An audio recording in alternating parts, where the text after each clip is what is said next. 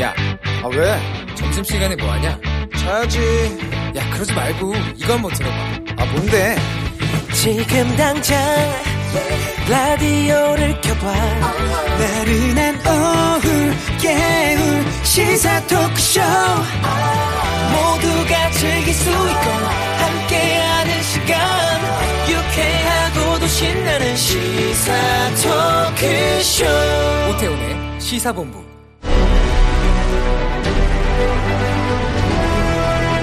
김철민의 본부 뉴스.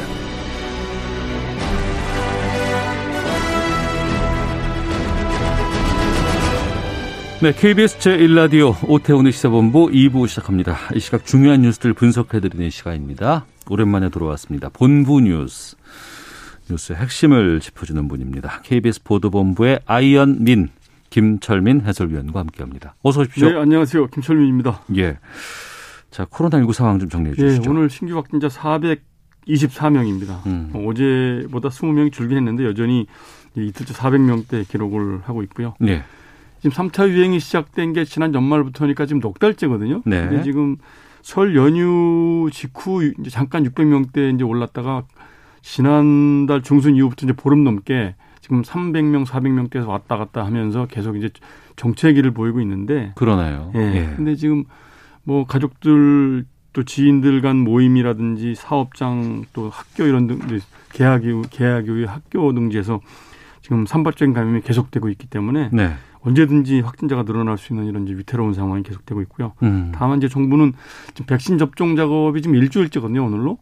예. 그래서 지금 누적 접종자가 15만 명이 넘었는데 음. 그래서 이 접종 작업을 차질 없이 진행을 해서 확산세를 꺾겠다는 게 이제 정부 계획인데 지금 뭐 어제 그제 잇따라서 그 저 기저질 기저질환자들이 접종 받은 이후에 이제 사망하는 사례가 자꾸 생겨서 네. 이제 접종에 대한 불안감이 확산되는 부분에 대해서 이제 정부가 우려를 표시하고 있고요. 음. 그래서 정세균 총리가 오늘 이 부분에 대해서 특별히 언급을 했는데 네. 이 백신과 직접적, 직접적인 연관성과 관련돼서는 아직 확인된 게 없다. 음. 그래서 사인을 명확하게 규명을 해서 결과를 낱낱이 공개할 테니까 백신의 안정성에 대한 믿음을 갖고 접종 작업에 좀 어, 적극 참여해달라 이렇게 네. 당부를 했습니다. 예. 물가가 많이 올랐다고요? 예, 예. 물가 뭐 요즘 뭐 장바구니 물가 뭐 엄청 비싸다고 저 주부들 다들 이제 어, 비명을 지르고 계신데 실제 그 통계가 이제 입증이 됐습니다. 통계청이 오늘 소비자 물가 지수 동향을 발표를 했는데 2월 소비자 물가 지수가 107.0이었습니다. 그래서 어. 전년 동기 대비 1.1% 올랐는데 통상적으로 이제 월 물가 지수가 0.뭐12% 이렇게 왔다 갔다 하거든요. 그런데 지금 이제 1, 1.1%는 그 지난해 2월 이후 1년 만에 가장 높은 상승률을 기록한 그러니까 거고요. 2월에 많이 올랐다는 게 확인된 거네요. 예, 예. 예. 특히 이제 많이 오른 게 뭐냐면 농축수산물이었거든요. 예. 농축수산물이 이제 평균 16.2% 올랐는데 농산물이 21.3%, 축산물이 14.4% 올랐습니다. 음. 그래서 그 이제 농축수산물이 10년 만에 가장 높은 상승률을 보였는데요. 네. 그 이유가 이제 그 물 저 최근에 그 날씨에 따라서 작황부진에다가 또 이제 설 명절 특특수가 겹쳐가지고 음. 이 농축산물 가격 이 소비 상승률이 이 10년 만에 가장 높은 수준을 기록했습니다. 이제 특히 이제 파가 가장 많이 올랐는데요. 파가 227%, 어. 그다음에 사과가 55.2%, 고춧가루가 35%, 그다음에 축산물은 달걀이 41.7%, 돼지고기 18% 이렇게 해서요. 이게 이제 그 이 계- 계절적으로 이제 수급 불균형이 네. 겹쳐가지고 어, 당분간은 물가 상승 요인이 계속될 것 같다. 이제 이렇게 예, 예, 정부 당국자가 밝혔고 음. 그렇지만 아직 인플레이션을 우려할 만한 그런 상황은 아니다. 네. 네, 이렇게 이제 얘기를 했고요. 어, 기획재정부 물가정책과장 얘기로는 그 이제 계란이나 채소 등 주요 농축산물 가격이 이제 수급 여건이 잘 맞지 않아서 일시적으로 이제 에, 상승을 했는데 이런 가격 강세가 지속되는 품목에 대해서는 이제 정부 비축 물량을 더 확대를 하고 또 수입 물량을 확대를 해서 가격 안정에 최선을 다하겠다 이렇게 밝혔습니다. 네. 지난번에 이 시간에 지적을 해드렸습니다. 강원도 동해안의 북한 남성 회원 귀순 예. 사건. 이거 상당히 문제가 좀 많았고 허술함이 있었다. 경계에 음. 실패했다 그랬었는데 사단장 보직 해임되고 군단장도 경고받았다고요? 예, 오늘 이제 국방부가 동해안 22사단 해안 기술 관련자들에 대한 인사 조치를 이제 공지를 했습니다. 그래서 네. 그 해당 사단이 육군 22사단인데요. 표창수 22사, 22사단장은 해안 경계 실패, 대침투 작전 미흡, 그 다음에 숨은 배수로 관리 지휘 감독 소홀에 대해서 이제 직접적인 책임을 물어서 보직 해임을 했고요. 네. 해당 부대 여단장, 대대장, 그 다음에 합동 작전 지원소장 등 네 명은 그 같이 22사단장과 함께 징계위원회 회부를 했고요. 예. 또 상급 부대인 이제 강창구 8군단장은 육구 참모총장 명의로 이제 서면으로 엄중 경고를 했습니다. 8군 단장 정도면 별 세 정도 별 되나요? 세 개죠, 중장. 어. 예. 그래서 이제 어 이제 엄중 경고가 좀 서면으로 한 거에 대해서 좀 미흡한 거 아니냐 이런 지적도 있긴 했는데요. 네. 그래도 일단 뭐 이제 관련자 이, 이 24명에 대해서 음. 그 이후에 또 이제 숨은 배수로 관리를 소홀히 한 데 대한 직간접적인 책임자들 18명까지 포함을 해서 네. 24명에 대해서 징계 조치에 회부했다 이렇게 밝혔고요. 국방부가 이제 이번 상황을 엄중하게 인식하고 있고 그다음에 환, 환골 탈퇴 각오로 근본적인 보완책을 강도 높게 추진해서 군의 신뢰를 회복하겠다 이렇게 이제 밝혔습니다. 그리고 이제 그 22사단에 대해서는 지금 그 국방부와 합참 등에서 현장 조사단을 파악을 저 파견을 해서 이 22사에서 지금 여러 번 지금 이 예, 지적이 나오고 계속 있는 거 이제 아니에요? 이뭐 반복되고 이런 있으니까. 경계 실패가 반복이 되고 있어서 그 원인이 뭐냐? 예. 그래서 이제 현재 병력 상황이라든지 부대 구조, 그다음에 작전 책임 구역의 적정성, 그다음에 음. 과학화 경계 감시 장비 성능 이런 이제 진단 작업을 벌이고 있고요. 22사단이 지금 강원도 고성 지역 일원의 전방, 그다음에 이제 해안선 경계를 담당을 하고 있는데 네. 책임 구역이 이 육상 전방 경계가 30km, 해안 경계가 70km에서 약 100km 정도 된다고 그래요. 어. 통상적으로 이제 전방부대 작전 구역이 한 30km 정도 내외인 거를 감안을 하면 세 배는 넘네요. 굉장히 넓은 거죠. 어. 그래서 이게 적정한 것이냐 이 부분에 대해서 진단을 지금 어, 진단 작업을 실시하고 있고 관련돼서 이제 상응하는 조치를 내리, 내리겠다 이렇게 밝혔습니다. 네. 국방부 뉴스 하나 더 보겠습니다. 어, 성전환 수술 이후에 전역 처분받았던 변희수 하사 예. 어, 사망했어요. 어제 오후에 경찰이 발표를 했죠. 어제 오후 5시 50분쯤 충북 청주시 상당구 자택에서 숨진 채 발견이 됐죠. 그래서 이제 이 성전환 수술 이후에 이제 장애 상급 판정을 받고 강제 전역 처분을 받았죠. 그래서 이 네. 불복에서 소송을 제기하고 어, 있- 있는 중이었는데 음. 안타깝게도 이제 극단적인 선택을 한 것으로 보이고요. 이에 대해서 국방부가 오늘 변희수 전 육군 하사 사망 소식에 대해서 애도를 표명을 했습니다. 그 문홍식 국방부 부대변인 명의로 오늘 정례 브리핑을 통해서 발표를 했는데 네. 고 변희수 전 하사의 안타까운 사망에 대해서 애도를 표한다 이렇게 밝히면서도 그러면 이제 성 전환자의 군복무와 관련돼서 제도 개선을 검토하고 있느냐 이제 이런 음. 질문을 했는데 그 부분에 대해서는 아, 성전환자 군복무 관련 제도 개선은 현재까지 구체적으로 논의된 바는 없다 네. 이렇게 지금 답변을 했습니다. 음, 그렇군요. 예. 여기까지 예, 하도록 하겠습니다. 자, 본부 뉴스 KBS 보도본부의 김철민 해설위원과 함께했습니다. 소식 고맙습니다. 네, 고맙습니다.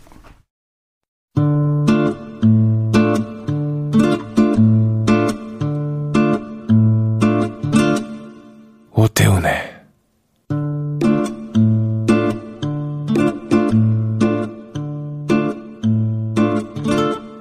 시사본부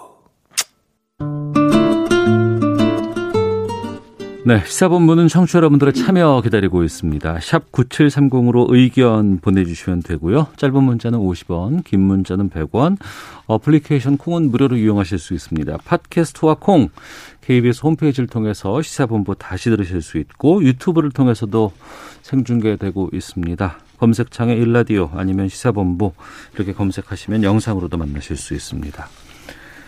목요일입니다. 촌철 살인의 명쾌한 한마디부터 속 터지는 막말까지 한 주간의 말말말로 정치권 이슈를 정리하는 각설하고 시작하겠습니다. 더불어민주당 최민희 전 의원 나오셨습니다. 안녕하십니까? 안녕하세요. 불굴의 희망 최민희입니다. 예. 불굴의 희망 최민희 전 의원 나오셨고요. 국민의힘 이준석 전 최고위원도 나오셨습니다. 안녕하십니까? 예, 안녕하세요. 예. 이준석 전 최고위원도 함께 하십니다. 어, 중대범죄수사청 설치와 관련해서 윤석열 검찰총장이 직접 이를 입을 열었고 또 잠시 후 2시에 대검에서 뭐 입장을 밝힐 예정이라고 하는데 먼저 준비된 인서트 듣고 두 분과 말씀 나누겠습니다. 윤석열 검찰총장이 오늘도 여당의 중대범죄수사청 설치 움직임을 강하게 비판했습니다. 윤석열!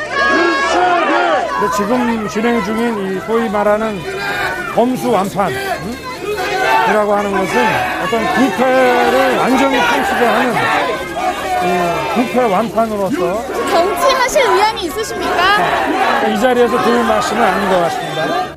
특별히 할 말이 없습니다. 검찰 개혁에 관한 의견이라면 법무부를 통해서 말씀 주시는 것이 더 일반적이었겠다 이렇게 생각합니다. 전혀 정치적 행보가 아니고요. 권력이 중수청을 만들겠다고 작심하고 도발하는 데 대해서 말하지 않는다면 오히려 그것은 검찰총장의 직무유기이죠.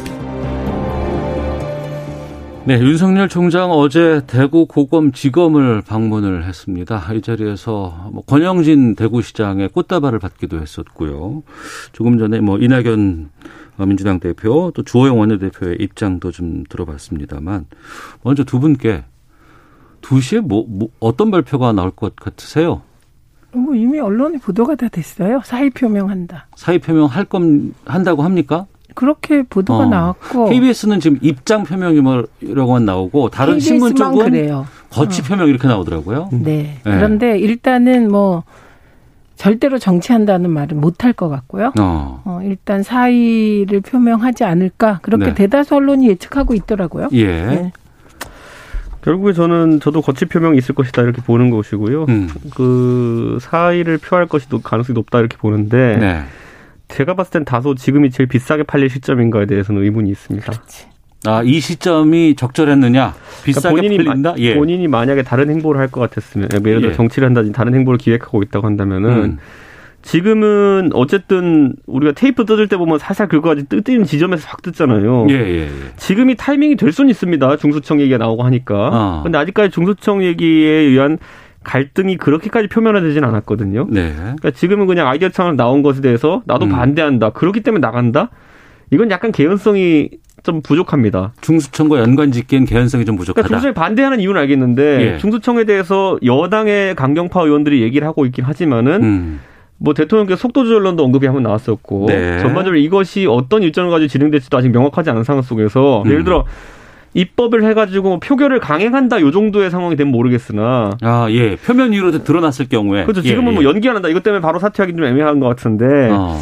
그래도 이제 윤석열 총장 입장에서는 예를 들어 4월 보궐선거에 너무 임박해서는 이런 판단할 수가 없고 예. 4월 보궐선거가 끝난 뒤에 하면은 그건 뭐 임기가 두세 달도 안 남았는데 그거는 오히려 희화화될 가능성이 있고 사퇴하면은 음. 네, 네. 반대로 그러면 사퇴 안 하고 7월까지 기다린다고 했을 때는 예를 들어 대선 일정이라는 것에 참여할 기회가 있느냐 음. 이런 고민이 있기 때문에 고육지책을 지금 고른 것이 아니냐. 네. 왜냐하면 제가 봤을 때는 이런 거예요. 저희가 뭐 편의상 화투 게임이라 비유한다면은 고를 한 거예요. 예전에 추윤 갈등 이후에 사실 네, 네. 그때도 윤석열 어. 총장이 정치적으로 많은 그 관심을 받았고 음. 그래서 대선 지지율 1위까지 올라가지 않았습니까? 예, 예. 그때 스탑하고 이제 갔으면 되는 건데 어. 이제 1점 더 내보려고 이제 고를 한 거죠, 이제 보면. 예. 그런데 지금까지 점수가 안 났습니다. 그 이후로 한 두 달 동안에. 아, 두 달 동안 점수 1점을 못 났군요. 1점이 예. 나지 않았거든요. 그러니까 고박을 그러니까 저는 그 아, 이, 이, 얘기 자꾸 하는 게 제가 그러니까 공영방송에서 잠깐 조심스러운데 네. 그 이제 저희 속된 말로 박 쓴다고 하는 분위기가 아, 나올 수 있기 맞습니다. 때문에 네.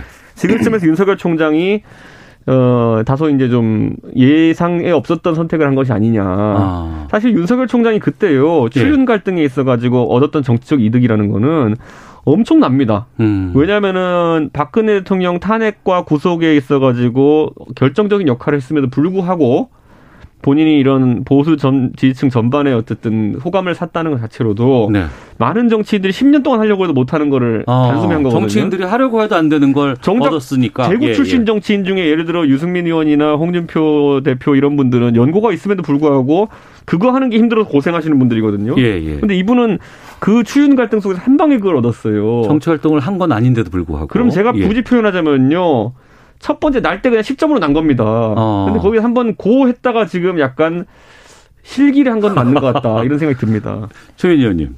우선 그 이후에 네. 지지율이 네. 추락 정도예요. 그러니까 어. 엄청나게 떨어졌으니까 예. 30% 됐던 곳은 한 뭐 반 15%로 떨어졌고 음. 10% 이하 7%로 떨어진 곳도 있고 막 들쭉날쭉이에요. 그게 네. 어, 그렇기 때문에 어, 초조한 겁니다. 그래서 윤석열 총장이 초조하기보다는 주변에 정치하고픈 후배 검사들이 초조한 게 아닌가.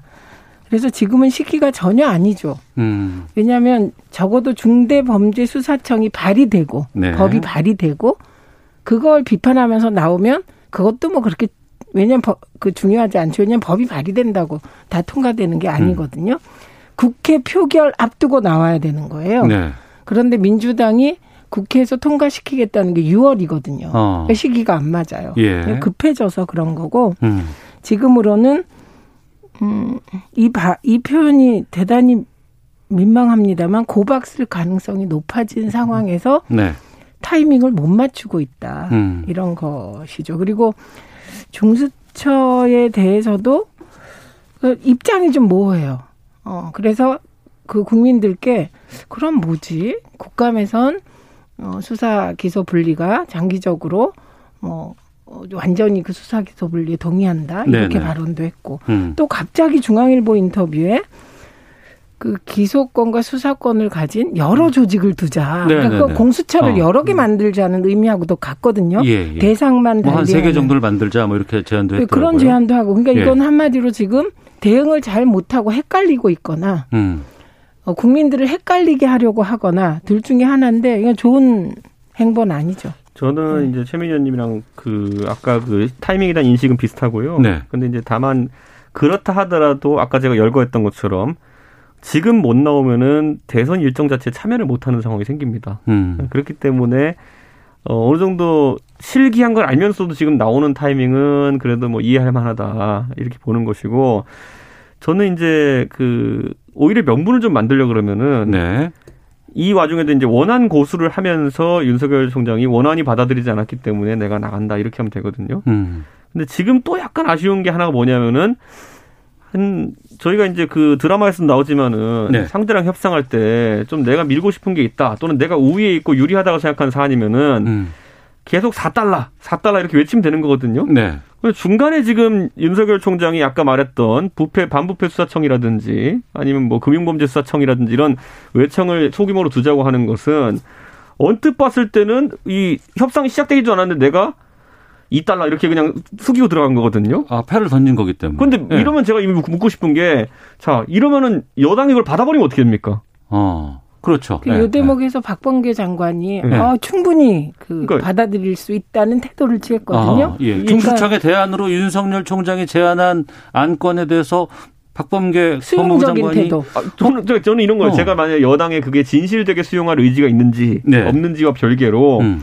여당이 윤석열 총장의 정치 참여를 우려하고 있고 네. 우선은 아까 말했듯 시기적인 타이밍 문제가 있기 때문에 음. 지금 시점에서만 눌러 앉히면 된다라는 판단한다면은 윤석열 총장이 그런 어떤 그 중재안을 냈을 때 저는 100% 받을 것처럼 우선 할 것 같아요. 네. 최종적으로 받느냐 마느냐는 문제가 다르지만은 음. 그러면 저는 이게 윤석열 총장의 기본적인 그 상황에서 저도 정치하는 사람 입장에서 생각보다 수싸움이 약하네라는 느낌을 갖게 되는 겁니다. 어. 그러니까 저는 이거는 이거는 제가 왜냐하면 아까 봤듯이 개인 평가시니까 그러니까 제 예, 평가인데 예, 예. 그 실기함과 더불어 가지고 음. 그 실기함에 있어가지고 어쩔 수 없이 나오는 상황에서도 메시지가 약간 찰지진 않다. 그러니까 저는 이게 이제 저는 어쨌든 여권 야권 인사로서 예. 윤석열 총장 같은 분이 대선이나 이런 쪽에 참여하는 것이 야권 전체 파일을 넓히는 데 도움이 된다라는 근본적 인식하에서 음. 다만 저 그 상품이 최고의 가격으로 팔릴 수 있을 때 놓치고 또 나오면서 또 타이밍상 메시지도 이상하고 네. 약간 이런 거는 아쉬운 부분이 있는 것 같습니다. 그 음, 저 부분은요, 주호영 대표는 정치 행보 아니다, 이렇게 음. 규정을 하셨더라고요. 예. 그건 이제 국민의힘의 중진 의원들의 마음일 음. 거예요. 그럼 윤석열 총장이 정치를 할 거냐, 하거나 말거나 관심 없습니다. 네. 잠깐 부는 바람일 거고, 윤석열 총장은 아마 사퇴하는 순간, 그러니까 음. 사의를 표명해도 즉시 그만두는 거 아니에요. 예. 후임을 대통령께서 정하셔야 되고 음. 무엇보다 대통령이 먼저 사퇴를 받아들이셔야 되거든요. 예. 이제 그 부분은 어떻게 될지 모르겠습니다. 음. 대통령께서 어떻게 반응하실지 일단 그 변수도 하나 있고, 근데 만약에 최종 사퇴했다고 한다면 그동안의 검찰총장이라는 그 조직 안에서 네. 정부 세금 써가면서 국가 음. 세금 써가면서 동원할 수 있던 모든 조직이 이제 못 쓰는 거예요. 음. 만약에 그걸 밖에서 아내 후배 검사들이 있으면서 쓰잖아요. 최순실 되는 거예요. 음. 그래서 정치 만만하지 않습니다. 저희들도 시민운동 하면서 언론개혁 관련한 막 얘기했는데 정치권 들어가 보니까 정말 만만치 않더라고요. 그래서 혹독한 정치의 쓴맛과 함께 밖이 얼마나 추운지 경험하게 될 테고 또 그 가족에 대한 수사가 본인이 검찰총장으로 있는 한은 네. 검사들이 움직이질 않는다. 음. 이런 얘기 많이 들었거든요. 이제 누구도 보호받지 못하고 오히려 시베리아 그 한복판에서 자신들이 했던 정치 검사들이 반대편에 했던 혹독한 경험을 하게 될 것이다. 그러면 이, 이 질문을 좀 하나씩 좀 드려볼게요. 첫 번째, 3월 들어서자마자 네. 갑자기 국민일보와 인터뷰, 예. 전격적으로 인터뷰를 하고 이전과는 다른 행보를 지금 보이고 음. 사람들이 심경의 변화가 좀 있었기 때문에 오늘 어떤 입장 표명을 하겠다고 지금 나오는 거 아니겠습니까? 예. 왜 갑작스럽게 이렇게 달라졌을까요? 저는 이제 현실적으로 만약에 정치 참여를 고민해 왔다면은 네. 아까 말했던 것처럼 내가 고 했는데 점수 날 구석이 없구나. 어. 이 지점은 예전에 이제 원전 수사를 했는데 예, 거기서 예. 이제 장관급으로까지 수사를 격상시키는데 우선 검찰이 실패했어요. 네. 그렇다면 이걸 다시 이끌어 나갈 동력을 찾는 건 쉽지가 않거든요. 음. 그렇다고 했을 때 아, 1점 나는 것도 쉽지 않구나라는 걸 인지하면은 그다음부터는 어느 정도 손해 감수하고 이제 판단을 해야 되는 것인데 또 아까 열거했던 것처럼 진짜 지금 끝나고 선거 전이든 뒤든지 간에 오해받기 쉽고 그러다 음. 보면 임기가 다 돼가니까 임기 2개월 남기고 사퇴하는 것도 웃기고 네. 그러다 보니까 이제 몰린 상황이다라는 생각을 하게 됩니다. 몰린 상황에서 선택한 최 본인은 선택이었다. 그렇죠. 아. 그렇기 때문에 3월부터 마음 좀 급해진 것은 사실인 것 같다 이러는데 저는 이렇게 생각합니다. 저는 기본적으로 어 저는 아까 최민희 의원 예상과 좀 다르게 파문이 좀 길게는 갈 것 같습니다. 네. 왜냐하면 지난 지금 시점에서는 윤석열 총장이 무슨 행보를 하더라도 한 1, 2주 동안은 계속 기사가 날 겁니다. 음. 근데 거기서 과연 어떤 그 행보를 보이냐에 따라 가지고 반기문 총장 귀국해 가지고 딱 지하철 매표소까지만 굉장히 떠올랐었거든요. 아. 거기 표 뽑는데 실패하면서 바로 내려갔거든요. 예, 예. 그러니까 저는 그걸 잘 관리해 나가는 것이 아마 윤석열 총장으로서의 정치적 그 역량을 보여준 잣대가 될 것이다 이렇게 봅니다. 예, 조민희 의원님. 네, 우선 국민일보에 왜 인터뷰를 했을까 궁금하지 않으세요? 그러니까요. 많은 분들이 궁금해하시더라고요. 예. 왜또 하필이면 국민일보였을까? 취재 이 보도도 났는데 예. 부인하고 예. 행사 같이 했던데요. 여기가. 예. 그 윤 총장 부인과 어. 그 행사를 같이 했고 아. 어, 그에 따라서 이렇게 조금 구설수가 있던. 그러니까 나름 좀 가까운 아. 신문이었던 예. 것 같아요. 예, 예, 그래서 이것도 이상해요. 음. 보통은 이건 하면 지읒일보랑 해야죠. 음. 그 상징성이 있는 아니 지읒지읒 일보 등 하고 해야 되는데 어쨌든 그런 것만 보더라도 아까 수가 좀 얕다고 말씀하셨는데 그게 없이 없는 게 아닐까 저는 이런 생각을 해요. 왜냐하면 검사들이란 존재는 맘대로 뭐든 할 수 있는 거거든요. 음. 특히 기획 수사는 몇 가지 정보를 가지고 틀을 만들어서 틀에 맞추는 수사를 하거든요. 네. 그게 맞아 떨어지면 부패를 막는 거고 안 맞아 떨어지면 대규모 인권 침해하는 거고 어떻게 보면 그것도 로또예요. 이 감이 틀리면 큰일 나니까. 그래서 그 수가 없는 것 같습니다. 국민일보하고 하자마자 다 그게 돌았어. 어? 이 왜 국민일보지? 아 부인하고 가깝지 뭐 이런 식의 예 얘기가 막 돌았거든요. 그다음에 우선 재보궐 선거에는 국민의힘 도우미 역할을 이죠. 이 자체가 이미 도와주는 거예요. 어. 국민의힘을. 4월 보궐 선거에도 영향을 네, 준다. 민주당에 예, 좋지 예. 않겠죠. 어. 그러나 검찰 조직을 생각하면 예. 어, 윤석열 총장은 자기 개인이 정치를 하기 위해서 검찰 음. 조직을 미천으로 썼다는 비난에 직면할 테고 네. 현직 검찰총장이 정치적인 행보를 한다는 비판을 받다가 야당 도우미로 나서는 이 음. 상황이 검찰에 뭐가 좋겠습니까? 음. 그러니까 그 검찰 조직 입장에서 보면 윤석열 총장은 검찰을 위해서 아무것도 안 하고 본인 정치 미천만 챙기고 나간 만약에 정치를 한다면 네. 그런 총장이 되는 것이거든요. 그래서 어.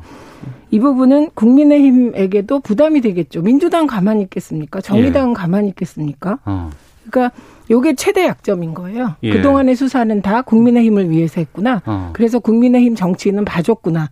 그냥 상식적으로 이런 질문에 직면하지 않겠습니까? 저는 뭐, 저는 뭐 사실 이분이 아까 언급했던 거면 대통령 네. 둘을 잡아놓은 사람이기 때문에 예. 꼭 국민의힘의 편의를 봐준 수사를 했다는 것에는 뭐 동의하기 어. 렵습니다만은 예, 예. 현지. 예. 앞으로 제가 봤을 때는 좀 윤석열 총장 입장에서는 음.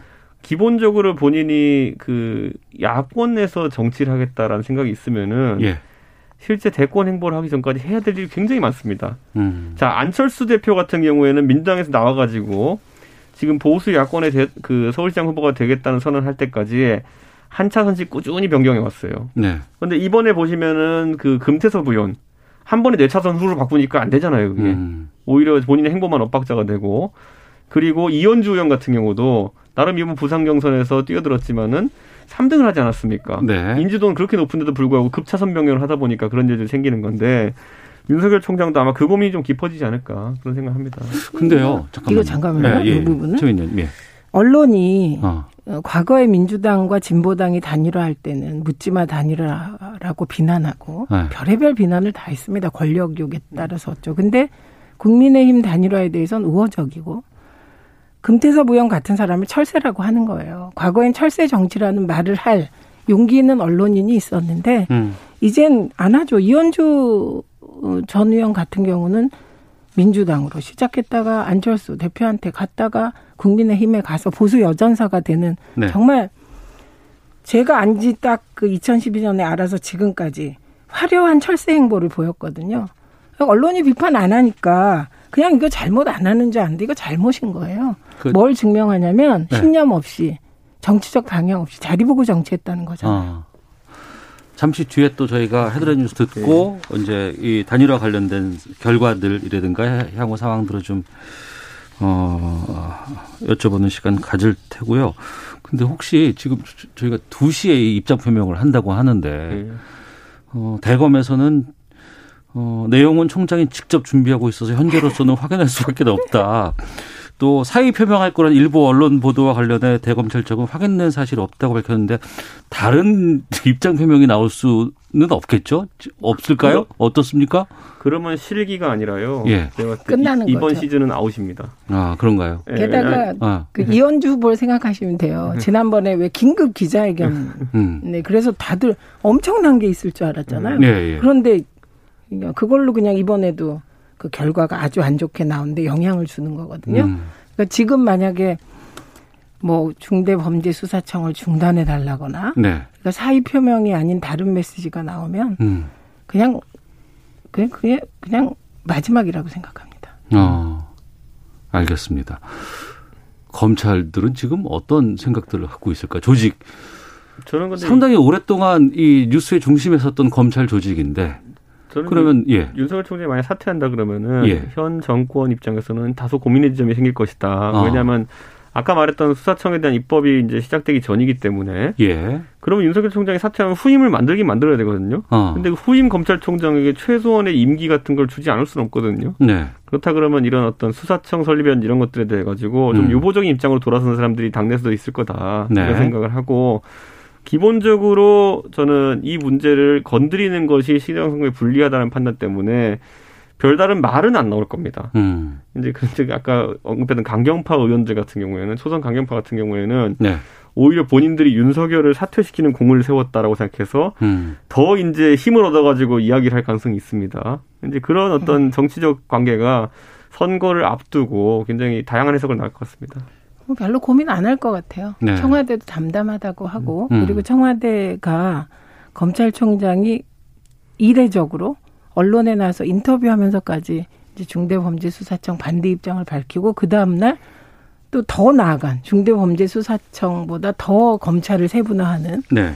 그런 이제 안을 냈을 때도 그냥 절차에 따라 대응하라. 그건 법무부를 통해서 입장 내라 이거거든요. 예. 근데 사실 그 국회 절차가 검찰이 정말 목을 메고 반대하잖아요. 어. 통과 못 해요. 예. 법무부가 검찰이 목을 메고 반대하는데 그걸 다 무시할 수가 음. 없어서 음. 어차피 절차는 늘어지게 되어 있었어요. 예, 예.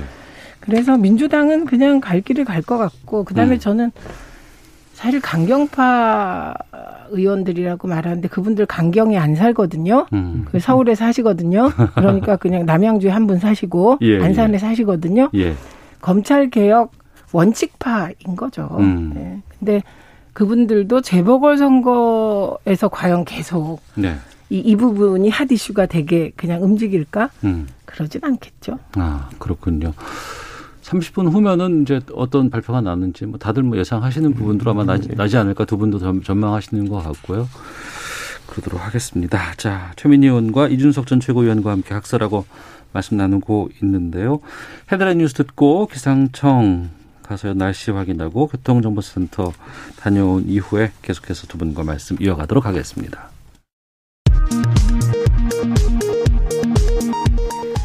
LH 직원들의 광명시흥 신도시 땅 투기 의혹에 대해 민주당이 반사회적 투기 범죄라며 비판하고 법적 처벌과 함께 투기 이익을 환수하는 방안을 검토하겠다고 밝혔습니다. 국민의힘은 이사 부동산 공급 정책을 맡은 LH에서 불법 이익 공유제가 벌어졌다며 이에 대한 국정조사를 요구하고 있습니다. 특히 변창흠 국토부 장관의 LH 사장 재임 기간이 범죄 기간과 겹친다며 책임을 촉구했습니다. 한미 방위비 협상을 앞두고 오늘 미국으로 출국한 정은보 협상대사가 양국이 상당한 공감을 하고 있다며 빠른 시일 내 타결되기를 기대한다고 밝혔습니다. 앞서 미 국무부는 합의 도달에 매우 근접해 있다는 입장을 밝혔습니다. 어제 미얀마에서 쿠데타가 일어난 뒤 하루 사망자로 가장 많은 38명이 숨졌다고 유엔 미얀마 특사가 밝혔습니다. 미국은 미얀마 군정을 겨냥한 추가 제재를 검토하고 있습니다. 지금까지 헤드라인 뉴스 정원다였습니다. 이어서 기상청의 송소진 씨 연결합니다. 미세먼지와 날씨 정보입니다. 중부지방의 먼지 농도가 조금 올라서 일부 경기 동부와 강원 영서, 충북 북부 지역에 초미세먼지 농도가 나쁨을 보이는 곳이 있습니다. 중서부 지역은 대기가 정체되면서 경기 남부는 종일 나쁨, 그 밖에 수도권과 충남 지역은 한때 나쁨으로 먼지 농도가 오를 전망이지만 충청 이남 지방은 비가 내리면서 보통에서 좋음 단계를 보이겠습니다. 현재 비는 전남과 제주도를 중심으로 중으로 내리고 있고 차츰 그 밖에 남부지방과 충청도, 경기 남부와 강원 남부로 비가 확대되겠습니다. 제주도를 중심으로 다소 많은 비가 올 것으로 예상됩니다. 오늘 낮 기온은 서울 12도, 강릉, 대전, 대구 11도, 광주 10도 등으로 어제보다 1, 2도 정도 높겠습니다. 현재 서울의 기온은 10.6도입니다. 미세먼지와 날씨 정보였습니다. 이어서 이 시각 교통 상황을 KBS 교통정보센터 이승미 씨가 전해드립니다. 네, 시각 교통 상황입니다. 낮 시간대라 작업하는 곳 많고요. 고장난 채까지 많습니다. 호남 고속도로 지선 논산 방향으로 서대전 분기점 부근 1km 구간 작업 여파로 정체고요. 중부 내륙 고속도로 창원 방향으로는 괴산 휴게소에서 장현 터널 쪽으로 작업 영향을 받고 있습니다. 평택 제천 고속도로 제천 방향으로 노은 분기점 부근인데요. 2차로에 화물차가 고장으로 서 있습니다. 서양 고속도로 목포 방향으로도 일직 분기점 부근 갓길에 고장 고장난 차 있어서 주의하셔야겠고요. 서울 방향 금천 부근에서 1km 구간 정체입니다. 경부고속도로 서울 방향으로는 오산 부근인데요. 5차로에는 고장난 차 조심하셔야겠고요. 이후 기흥에서 수원까지 양재에서 반포 나들목까지 밀리고 있고요. 부산 방향 한남에서 서초까지 막힙니다. 신갈에서 수원까지나 동탄 분기점에서 오산까지도 정체입니다. KBS 교통정보센터였습니다.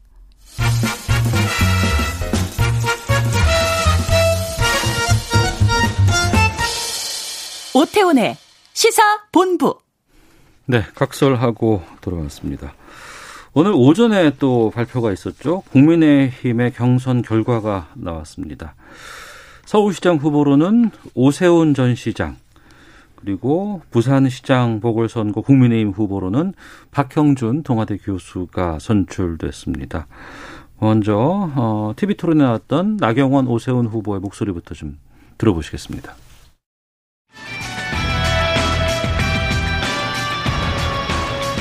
시장게임 시절에 시프트로 인해서 실질적으로 SH공사의 빚이 매년 2천억씩 발생한 거 아십니까? 새빨간 거짓말. 아, 새빨간 거짓말. 왜 그러냐 하면 따지고 보면 자산을 10조 이상 남겨준 흑자 사업입니다. 얼마 전에 세종시 국회 이전에 대해서 또 주민투표 붙이시겠다고 했습니다. 아, 그런 말 한 적 없습니다. 아니, 국회 이전에 주민투표 붙이시겠다고 했습니다. 아니요. 오늘 경선 결과 두 분께서는 어떻게 보셨을까 궁금한데요. 먼저 최민희 의원께서는 어떻게 딱 결과 나왔을 때 그 이전에 네. 윤석열 총장 저러시면 안 됩니다. 하필 오늘 사, 사태 발표하고 은은해서 어. 오세훈 시장 오세훈 후보가 당선됐잖아요 후보로 예, 후보로 예. 됐습니다. 예. 이게 좀 아무도 관심이 없어요. 이게 아, 진짜 묻혀버리는군요. 네, 무례한 행동을 하신 거예요. 어. 의문의 일패로 시작하는 후보는 얼마나 화가 나겠습니까? 아. 네, 그런데 저는 이번에 민주당도 그렇고 음, 국민의힘도 그렇고 당원이나 지지자들은 굉장히 영리하시다. 음. 어, 민주당도 박영선 후보에게 몰표를 주는 네. 거고, 네. 그 다음에 오세훈 후보에게 몰표를 그러니까 거의 뭐 굉장히 박빙이라고 생각했는데 음.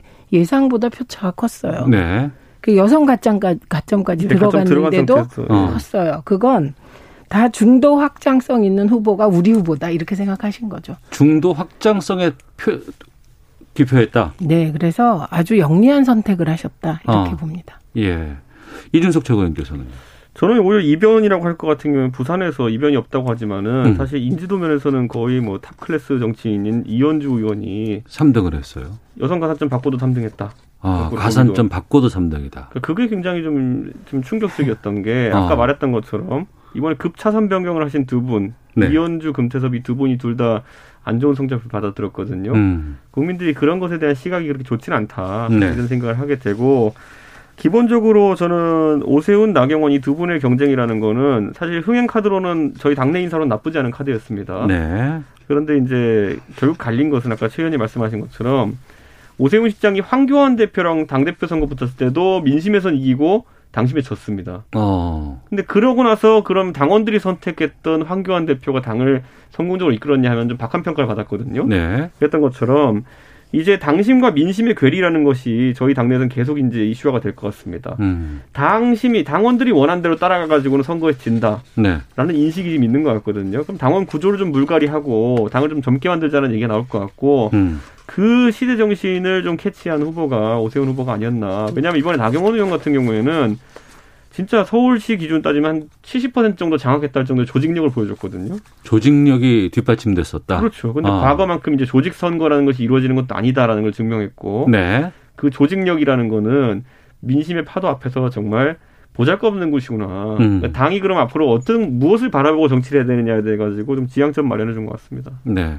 앞서 중도 확장성 얘기해 주셨는데 그럼 오세훈 후보의 강점이라는 게 개인적으로나 아니면 정치적으로 봤을 때 어떤 것들이 민심에 좀 반영이 됐다고 보시는 우선 거예요? 오세훈 후보 이미지는 누가 그분을 강경 보수라고 뭐라도 통하지 않아요. 강경 보수 이미지가 아니다. 네, 그리고 아. 태극기 세력의 지지를 받을지 몰라도 네. 공식적이고 공개적으로 태극기 세력과 연관되어 있다는 그런 게 하나도 없어요. 음. 네, 그 그거 강점이에요. 근데 물론 국민의힘의 가장 열렬 지지자들은 태극기 들고 나오시는 분들이에요. 네. 근데 그거는 뭐 그걸 누가 뭐라고 하겠습니까? 음. 그래서 중도 확장성이라고 일반적으로 얘기할 때 오세훈 후보는 시장할 때도 그러니까 세빛 둥둥섬 그게 사실 현실적으로 실현됐으면 네. 한강변이 정말 좋았을 거예요. 음. 그래서 이게 이념형으로 보이지 않고요. 이분이 일단.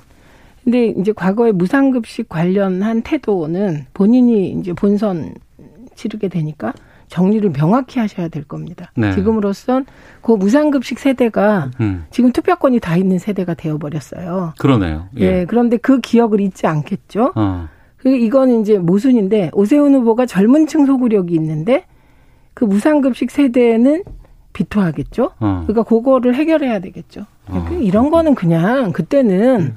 사실 아직 복지 개념이 정립되지 않았다 이렇게 넘어가시면 됩니다. 아. 이걸 그냥 계속 그 논쟁화시키면 예. 이미 자리 잡았잖아요. 조언도 해주시네요. 아 무상급식은 자리 잡은 자리 잡은 거니까 예, 예. 예, 이 부분에 대해서 어떻게 소명할지 음. 지켜보겠습니다. 안철수 후보와 단일화는 어떻게 전망하십니까? 저는 이제 안철수 후보가 지금까지는 예. 상대가 누구인지 모르는 상황 속에서 어, 먼저 결정된 후보에 다소 이제 유리함을 누렸다고 한다면은. 네. 사실 이제 그래도 국민의힘이라는 거대 당의 후원을 받고 인재풀의 도움을 받는 오세훈 후보와 일전은 음. 예측 불가의 승부로 갈 것이다. 어. 이렇게 생각하고요. 예. 기본적으로 지금 안철수 후보 측에서 그 룰 관련해 가지고 이제 발언들이 격해지고 있거든요.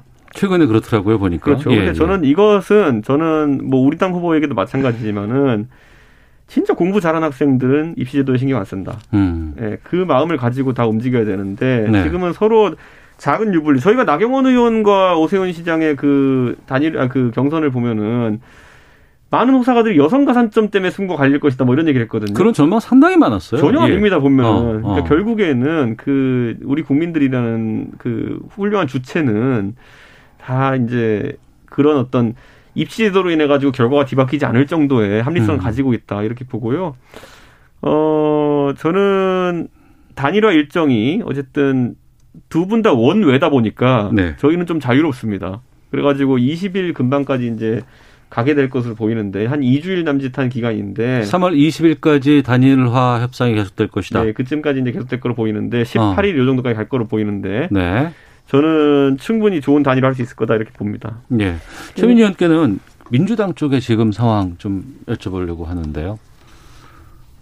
어떻습니까? 지금 그 민주당은 후보가 확정됐습니다. 확정됐지만 이제 조정훈 후보하고 3월 8일 이전에 이제 네. 그 결정하는 건 나와 있고 열린민주당의 김진애 후보가 지금 의원직 사퇴를 던지고 계속해서 하자고 지금 나오고 있는 상황이잖아요. 그러니까 이렇게 바라보는 지지자들은 음.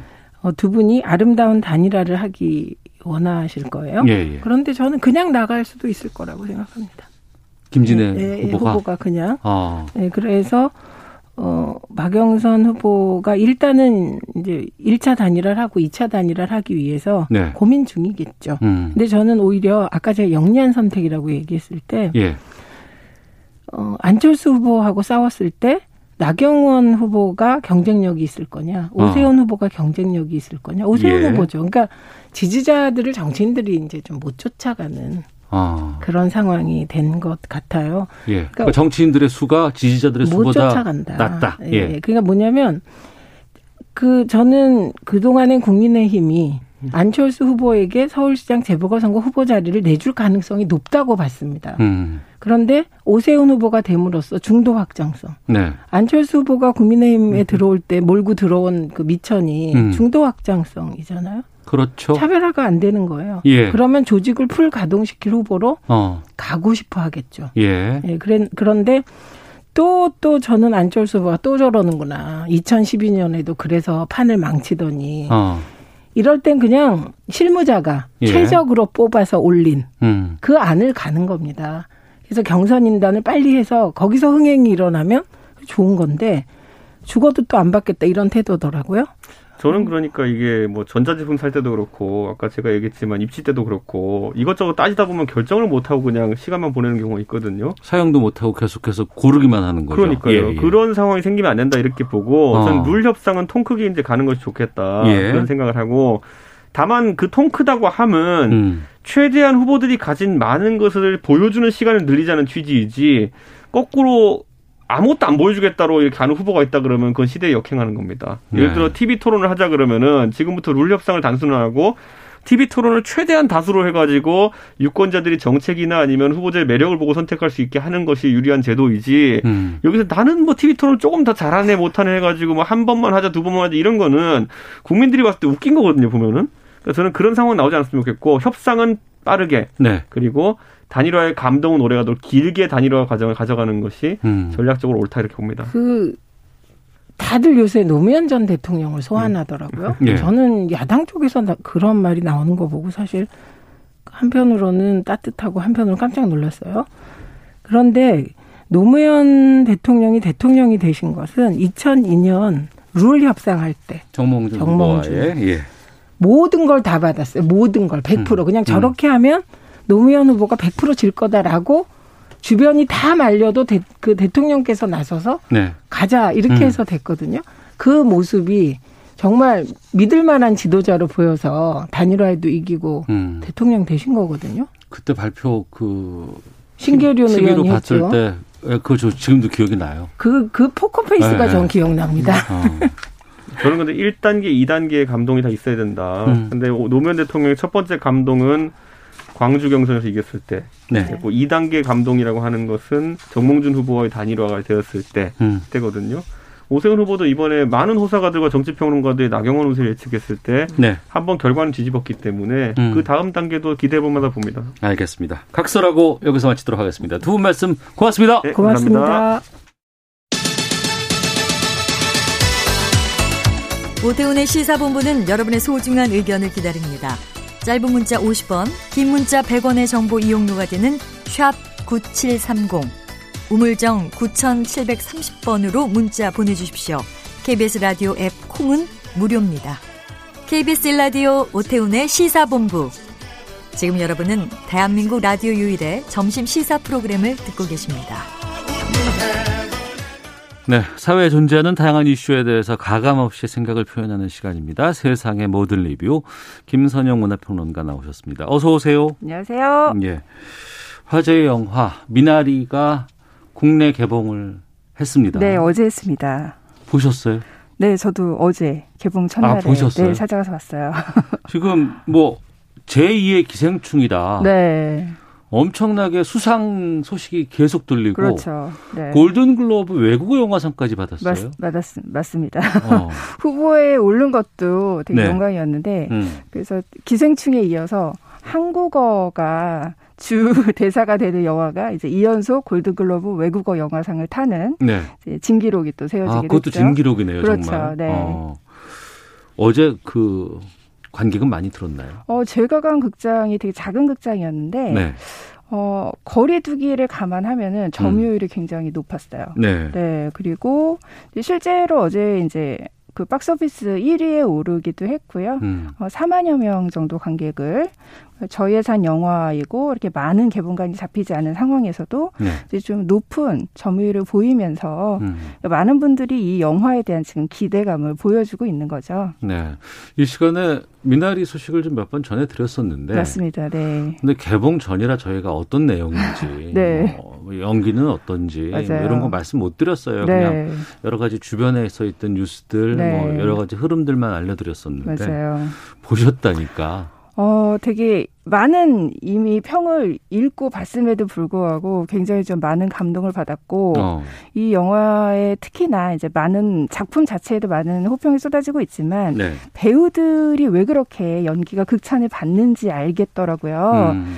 이제 아무래도 이제 가장 이제 많은 호평을 받고 있는 연기상 지금 28관왕 최근 업데이트된 수상 기록까지 보면 윤여정 씨. 네, 무려 예. 28관왕, 여우조연상 28관왕이라는 기록 행진을 벌이고 있는 윤여정 씨 같은 경우 이 영화의 이제 주인공인 그 감독의 이게 자전적인 영화를 아. 내용을 다룬 작품이고 한인 이민 가정의 이야기잖아요. 예. 그래서 감독의 어린 시절을 상징하는 이제 아역 데이빗이라는 음. 아이가 나오는데 이 데이빗의 할머니 한국에 있는 할머니죠. 네. 근데 이 아이는 이제 미국에서 태어났기 때문에 한국에 있는 할머니를 처음 본 거죠. 음. 그래서 그 아이를 돌보기 위해서 한국에서 미국으로 초대받아서 온 할머니 역할을 이제 윤여정 씨가 연기를 했는데요. 네. 어, 이 영화를 보시면 어, 정말 할머니가 너무너무 보고 싶어져요. 정말. 아, 나의 할머니가? 네, 나의 할머니가. 네. 윤여정 할머니가 아니고? 네. 왜냐하면 아, 정말 예. 우리의 할머니. 정말 우리 한국인들이 왜 공감하는 그런 예, 할머니의 예, 예. 모습이 예. 있잖아요. 그렇죠. 손주들을 위해서라면 어. 자신의 모든 것을 내놓은 예. 내놓는 그럼에도 불구하고 굉장히 강인한 생명력을 보여주고 있는 할머니 어. 특유의 또 에너지를 간직을 하고 있는 예. 그런 우리 한국적인 할머니의 모습을 윤여정 씨가 너무나 잘 연기를 해서요. 음. 아마 이 영화의 웃음과 눈물의 한 90%는 윤여정 씨의 연기가 차지하고 있다고 해도 음. 과언이 아닐 정도로 그래서 비중 자체가 그렇게 막 큰 거는 아니지만 네. 왜 그렇게 이제 연기상을 휩쓸고 있는지 어. 이 영화를 보시면 이제 아마 가슴으로 먼저 느끼실 수 있을 거예요. 분석하기 전에 가슴으로 먼저 느끼실 수 있을 것 같아요. 그럼 궁금증이 네. 우리 할머니는 다 할머니에 대한 추억이 있고 네. 또 그건 특히 이제 우리 동양적인 어떤 우리 한국인의 그렇죠. 느낌 네, 할머니가 네. 있잖아요. 근데 외국에서 이 영화에 대해서 이렇게 흥, 흥분하고 열광하는 이유가 그 부분이 담겨 있어서 그런가요? 그, 그들도 네. 그럴까요? 네. 그러니까 이게 되게 미나리라는 작품이 되게 신기한 거죠. 사실은 이 작품을 둘러싼 어떤 국적 논쟁도 네. 아마 그러한 영화의 특유의 정서에서 우러나오는 거일 수 있는데요. 이게 한국 관객들은 이게 한인 가정의 이야기이기 때문에 음. 그리고 미국 내에서 이제 한인의 어떤 한인 특유의 문화 정체성을 예. 유지하려고 그들의 예. 뿌리를 지키려고 노력하는 가족의 이야기이기 때문에 네.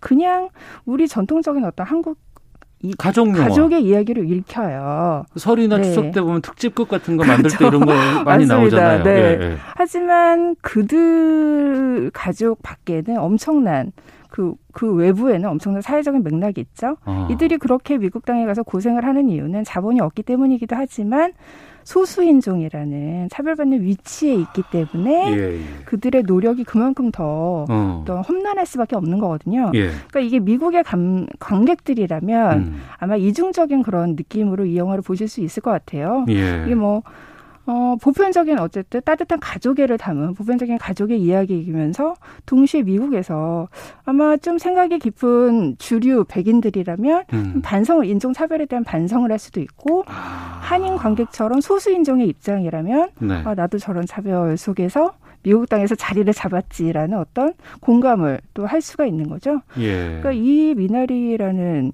영화는 관객이 지금 어느 위치에 있느냐에 따라서 굉장히 어. 좀 다양한 그 반응을 내놓을 수 있고 그럼에도 불구하고 어떤 보편적인 가족애로 다시금 그 관, 관객들을 하나로 이렇게 감싸 안는 그런 놀라운 힘을 가진 작품이에요.